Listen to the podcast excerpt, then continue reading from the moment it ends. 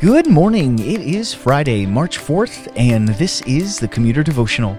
My name is Chuck, and I'm so glad that you have decided to join us today as we seek to engage our God in Scripture and prayer before the busyness of our day begins.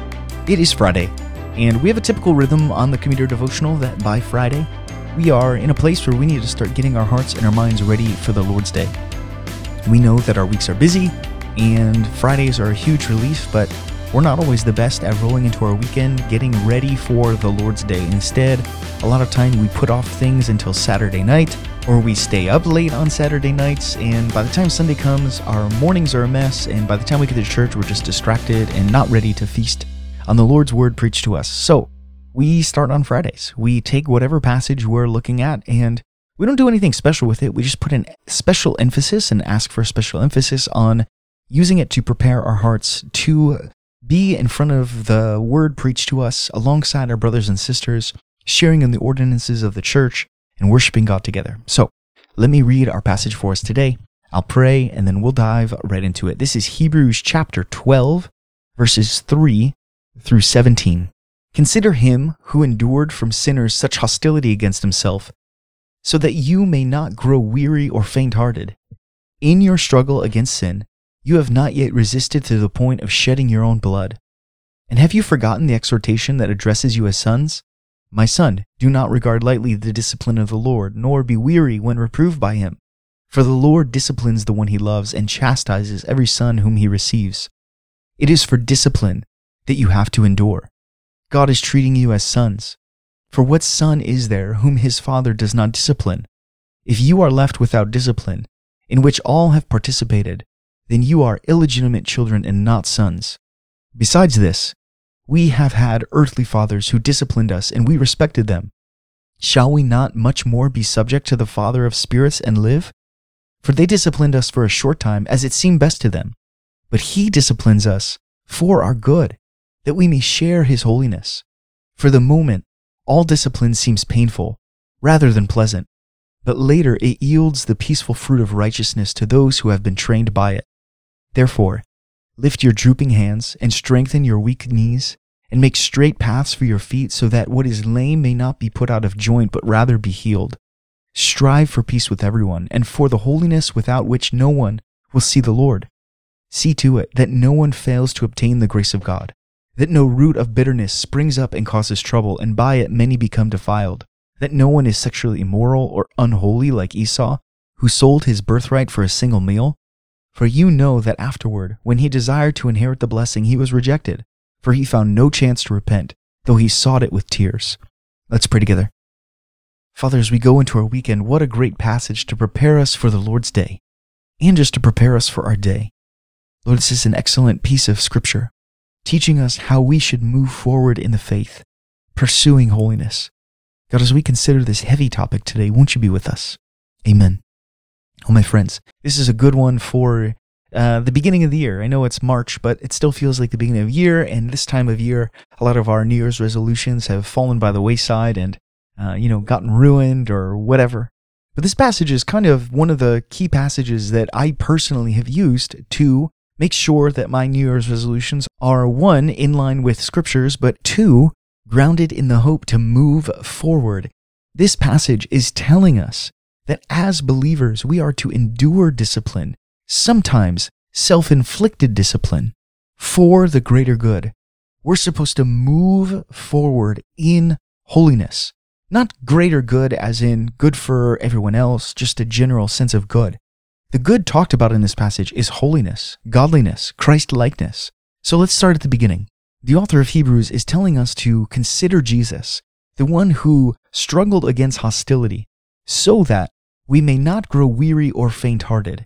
There is a tendency when we put habits in our lives or when the Lord disciplines us that we get bummed out, we get weary, we get faint-hearted.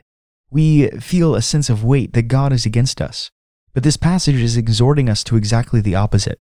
It's telling us that we need to struggle against sin. And he even puts this kind of tongue-in-cheek way. He says, listen, you struggled against sin, but you've never resisted it to the point of shedding blood like Jesus has.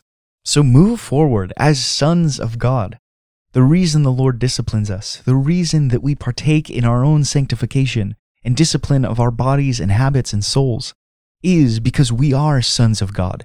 He uses this great metaphor. He says, listen, our fathers disciplined us, and it was good for us.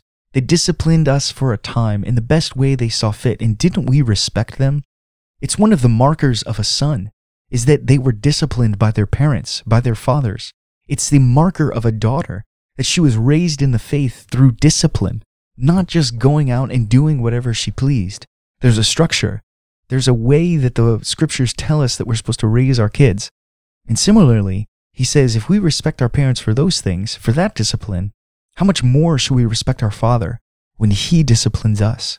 He doesn't discipline us because He's cruel or because He's angry like our earthly fathers could sometimes do. His discipline is perfect. And it's for our good, meaning it's moving us forward, that we may share in His holiness.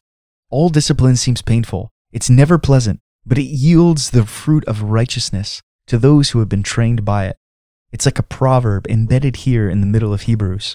So then he says in verse 12, lift your drooping hands and strengthen your weak knees. This is a call to the believer to put habits in their lives, to regain control of their lives. When things are out of control and there's chaos in our lives, we as believers need to get back in line. And this is one of those spots that we go to talk about New Year's resolutions or resolutions in general or goals. Believers should have goals in their lives that move us forward, to make our path straight for our feet. And he says at the end of verse 13 that it's for our healing. So brothers and sisters, as we go into our weekend, do we consider the one who has died for us, who has shed his own blood for the resistance of sin, for the conquering of sin, for the death of sin? Brothers and sisters, do we strive forward in holiness? Do we run away from any bitterness that springs up and causes trouble?